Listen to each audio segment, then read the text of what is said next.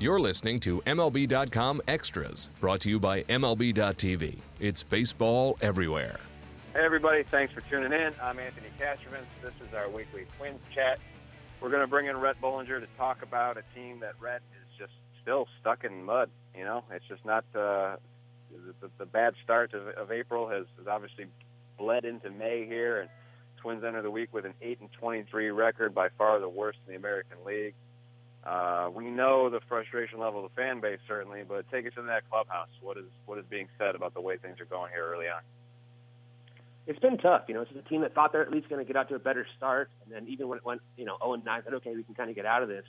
Um, and so far, it just hasn't happened. You know, when you get swept again by the White Sox over the weekend, um, it's basically one of those things where you know even if the pitching's good, like Duffey pitched pretty well, the offense isn't going, and then when they score some runs, the pitching is struggling. So they just can't find ways to win, and it's just you know a frustrated clubhouse right now.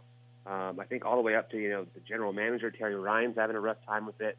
Uh, Paul Molitor obviously last year did such a great job and led him to a winning record. I think he's trying to figure out what the heck's going on here too, and obviously now there's a ton of injuries as well. Um, so yeah, I think it's just one of these things where they're trying to shake up the roster and try to get things going, but the problem is, is they don't really have the guys right now uh, at AAA to call up that really are going to make a big difference, to be honest. Um, so I think it's just one of those things where the injuries are starting to pile up too, and just bad luck. But uh, yeah, definitely not a good place right now for the Twins.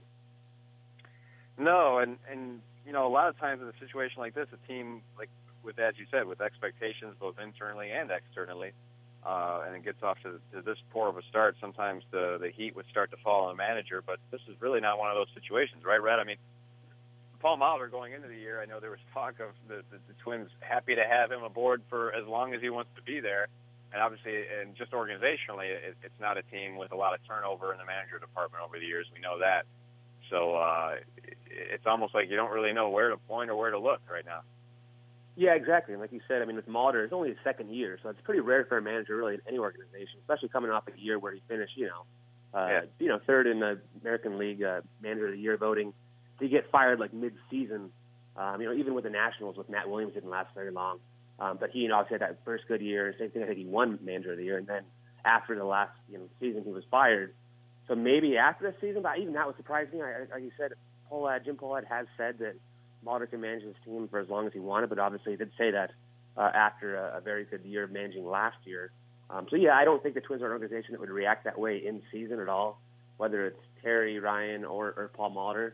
And really, I, I think that given Pohlad's loyalty to both those guys, it would be surprising to see it happen even after the season at this point. But uh, obviously, there's still a lot of baseball to go. They could play, you know, even if they play 500 ball the rest of the way, I think they'd only win like 73 wins or something like that. Um, so yeah, it, I think the organization, like you said, is definitely one that's always been preaching stability. Um, so yeah, there's really nothing in terms of you know shaking up. Maybe coaches though, maybe you know someone like Tom Brunansky or something like that it could be in trouble if it continues for a while here. But um, but in terms of a shakeup, in terms of manager, I just wouldn't see it with Molitor only about a year and, and a month and you know a couple days into his uh, tenure here. Yeah, and as we know, sometimes those changes are just eyewash anyway. It, it's just uh, the bottom line is the, the team's not performing. But um, you mentioned, you know, frustration mounting, injuries mounting, uh, strained groin for Eduardo Escobar. Jorge Polanco comes up. He's the Twins' number five prospect, according to MLBPipeline.com. What can you tell us about Polanco? Polanco's been a good hitter throughout the minor leagues. Um, it's a guy, that I think that the issue is just whether or not he can stick at shortstop. There's some people in the organization who believe he can play shortstop uh, long term, but there's also a lot of people, including I think Molitor, who think he's probably better suited to be a second baseman um, which is obviously tough for this organization because they have Brian Dozier kind of entrenched there. Um, but Polanco's a top 100 prospect. He's hit at every level. Um, you know, not not so much of a power guy, but certainly makes a lot of contact. Um, he's been up, you know, quite a bit actually, which is funny the last couple of years here. But I don't think he's ever been up for longer than like five days. I think he's been right. up each of the last, you know, couple seasons here. Uh, you know, two years ago, even as a 21 year old, I think he was up. So he's still a young guy. Um, you know, a big prospect for them, but you got to wonder you know, are, are, is he going to be a part of this organization long term because with Dozier at second base, or is he going to be some sort of trade bait at some point? But for now, uh, he was one of the guys from AAA who was playing really well down there. Like I said earlier, they really shook it up with the roster. But it's funny, some of the guys they called up, you know, whether it was um, you know Juan Centeno or or Darin Mastroianni to kind of come up as a fourth outfielder, really weren't even playing that well at AAA. But they just had to get somebody up there. Whereas Polanco is having a really good year at AAA. I think at this point he probably is pretty close to major league ready. because um, he's had such a good you know run at the minor leagues. But like I said, just trying to find a spot for him. And I think with Escobar on the DL, we'll probably see him at you know shortstop a little bit more and see if he can handle that at the major league level. Because um, so there definitely are some people in the organization who think he can, but some think he's more of a second baseman. Uh, one thing the Twins did to try to shake the tree and, and see what comes out in the midst of these struggles was uh, address the bullpen a little bit. Uh, Casey Fien and uh, Tommy Milone were both designated for assignment last week. Pat Dean and Brandon Kintzler joined the pen. Uh, Fien was claimed by the Dodgers off of waivers. Milone cleared waivers and went to AAA. Uh, Rhett Molitor called that day, you know, awkward and uncomfortable, uh, having to say goodbye to those guys. But um, again, probably a necessary byproduct of the way things have gone. But what, what can you tell me about the uh, the bullpen shakeup there? Yeah, it was a little awkward, mostly because I think just because the fact that the fact that they were on waivers got uh, leaked. So I think a lot of people thought that when initial story came out on the off day that um, Fien and Milone were on waivers, I think people just assumed that meant designated for assignment and that they're off the team already. But they weren't. The waivers didn't expire until Saturday, so they had to play on Friday, knowing and every and all the fans, everybody knowing too that yeah. They weren't going to be on the team probably as soon as Saturday.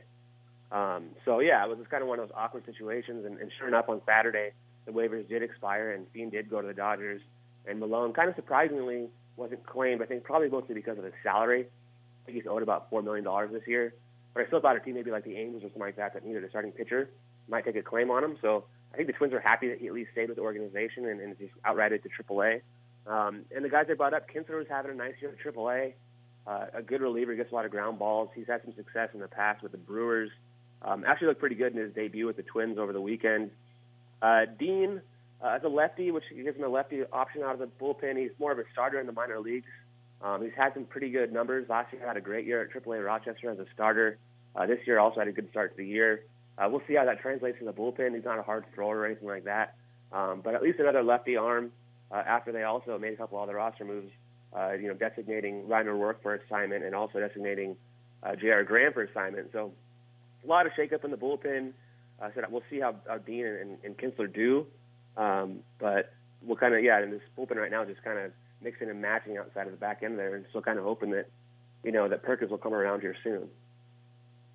Yeah, obviously a, a drastically different concoction in the pen than uh, they went into the season with, and the Perkins injury is part of that. What's the latest on on Perkins and also Kyle Gibson? Uh, both those guys recovering from shoulder issues. They're starting to make a little bit of progress here. Um, I think per- Perkins is a little bit behind Gibson. Um, Perkins is starting to play catcher at 60 feet, which is good, which is a good sign. I knew he was starting off as kind of like one of those uh, pitchback type things uh, early last week, and I think over the weekend is starting to throw off flat ground, uh, which is good because obviously as a closer, he only needs to kind of get built back up to throw an inning, whereas Gibson has to kind of get built back up obviously to start. Um, but he's going to be thrown off a mound pretty soon. Gibson is. So he's uh, probably in the next week or so. Um, but Gibson's obviously going to have a re- rehab assignment and all that just because he's a starting pitcher. Um, so yeah, it's one of those things where probably still a few weeks away at the very least, uh, but at least encouraging they're both throwing. All right, Rhett. Uh, one good thing to come out of the weekend, Tyler Duffey, you mentioned you know, he threw the ball pretty well. He had the four strikeout inning uh, as well with with the one uh, curveball that got away, and um, he, that was the 77th time. I didn't realize it was that many. 77 times in Major League history uh, obviously, that's a long history, but but still struck me as a higher number than I would have guessed uh, of guys with a four strikeout inning. So there's one positive at least, right? Yeah, exactly. But Duffey had a good start. You know, I just didn't get much offensive support. Yeah, I remember that was. I think the last time I saw that happen was I think uh, Liriano struck out four for the Twins back in 2012. I forget who they were playing, but yeah, it's definitely pretty rare. It sounds like a lot more than I would have thought too. Said I've been covering baseball now for eight, nine years, and I've only seen it in person. I want to say two or three times. I think I forget who else did it when I was seeing it. But yeah, it's pretty rare. So it was, a cool feat, at least for Duffey to do that. Um, he had a good, solid outing again. So that's a good sign that uh, last year, obviously, he had a great second half of the year when he got called up. And the fact that he's continuing it is definitely a good sign. Yeah, the Twins can use a few good signs about now. So there's one for you. And uh, we'll continue to check in with Rhett and, and see where things go from here. I want to thank him for joining us. Thank you all for tuning in. This has been MLB.com Extras, Minnesota Twins edition. MLB.tv Premium, the number one live streaming sports service, is celebrating 13 years. Watch every out of market regular season game live or on demand in true HD. Real time highlights, live look ins, pitch tracking widget, and more. MLB.tv Premium includes a free At Bat 15 subscription. Watch live baseball on over 400 mobile and connected devices. Watch at home, in the office, or on the go every night on every device. Blackout and other restrictions apply. Visit MLB.tv for details.